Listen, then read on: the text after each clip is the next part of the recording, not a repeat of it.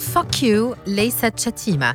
نسرين النكوزي هل الكلمات النابية تدل على قلة أخلاق قائلها؟ لست هنا للدفاع عن بذاءة اللسان. ليظهر لي أحدهم أو إحداهن ويتفلسف أو تتفلسف بأمثلة مثل لسانك حصانك. إن صنته صانك وإن خنته خانك. إلى آخره. فآتي أنا سليطة اللسان وأسأل وإن ركبته. وهنا تتزاحم في عقليات المتلقين صور إباحية لامرأة تركب لساناً. طبعاً صورة سوريالية لا تقدم ولا تؤخر في خيال المتلقي الطبيعي.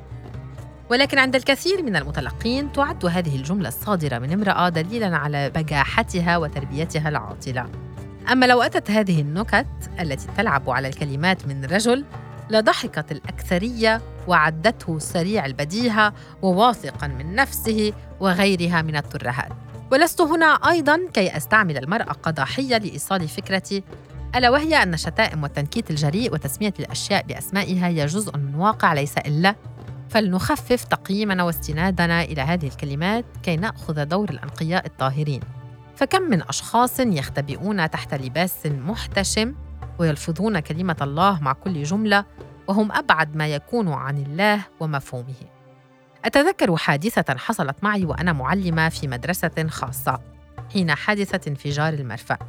كتبت وقتها على صفحتي في فيسبوك فك كل السياسيين.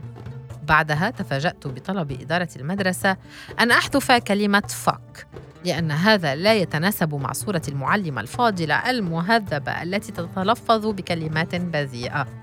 والخوف كان مما إذا قرأها أهل طلابي فأكون القدوة السيئة لهم. وإن فكرنا قليلا بهذا المثل فأنا أراه كمربية مثالا على الجرأة مثل أن تقول لا في وجه الظالمين ومثل أن يكون لك رأي وألا تكون مع القطيع. هناك قديس سيقفز ويقول لك ولكن كان بإمكانك إعطاء رأيك بطريقة نقدية من دون استعمال كلمات بذيئة. جوابي هو لا يا حبوب لا. مواجهة البذيئين تكون باستعمال لغتهم أولاً. وثانياً هذا الطفل الذي تخاف أنت على مشاعره من كلمة يسمع طوال الوقت هذه الكلمات في بيته ومحيطه وفي كل وسائل التواصل ولا يعرف متى تستعمل ووظيفتي هنا كمربية أن أوجهه في عملية تحرير عقله ليعرف كيف ومتى وبأي صورة يمكن له أن يستعملها فهي ليست غريبة على مسمعه كما يدعي هؤلاء الأتقياء. المدرسة ليست عالم أفلاطون للقيم، كما أن الشارع يمكن له أن يكون أفلاطونيا أيضا إذ يجب على الصغار فهم ما هي الأخلاق الحقيقية من دون أقنعة وخبث. نعم أنا مربية فاضلة. عندما أبقى طوال ساعة كاملة لشرح قبول شكل الآخر أو التوقف عند جملة قالها تلميذ لصديقه لا تبكي مثل البنات. وشرح أن البكاء هو تعبير عن مشاعر ما ليس إلا وهي ليست دليلا على ضعف ما. وبعدها فكرة أن الفتاة ليست أضعف من الرجل. ويحق للاثنين أن يبكيا من دون أن نعدهما في مكانة أقل عند حدوث البكاء. وغيرها من الأمثلة التي يرددها الصغار كالببغاوات عن ذويهم من دون التفكير فيها وعدم تصحيحها لهم في هذا العمر يشكل لديهم عقلية غير منفتحة على الآخر. هذا هو دور المعلم الأساسي ولو كتب مليون فك على صفحته. لاحظت أيضا أن وقع الشتائم باللغة الأجنبية أسلس على الأذن من اللغة الأم.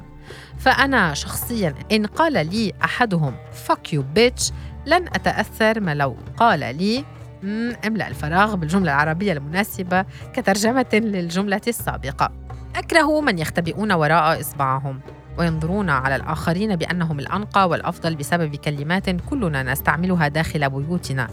والواقعي يستعملها هنا كي يقرأها الجميع فيوافقوا أو يهرولوا ويردوا لوين وصلنا. معلمة تدعو إلى الفك.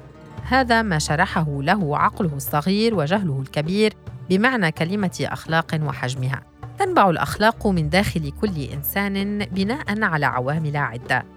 فالطفل لا يفهم ماذا تعني الأخلاق ولا من أين يستقيها بل يصبها المجتمع داخل وعيه.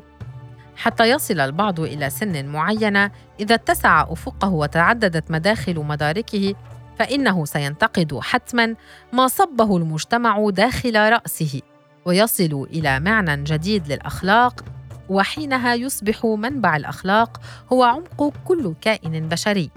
يختلف معناها من شخص إلى آخر حسب الطبقة الاجتماعية ومستوى الوعي والثقافة والتعلم والانفتاح على مجتمعات أخرى.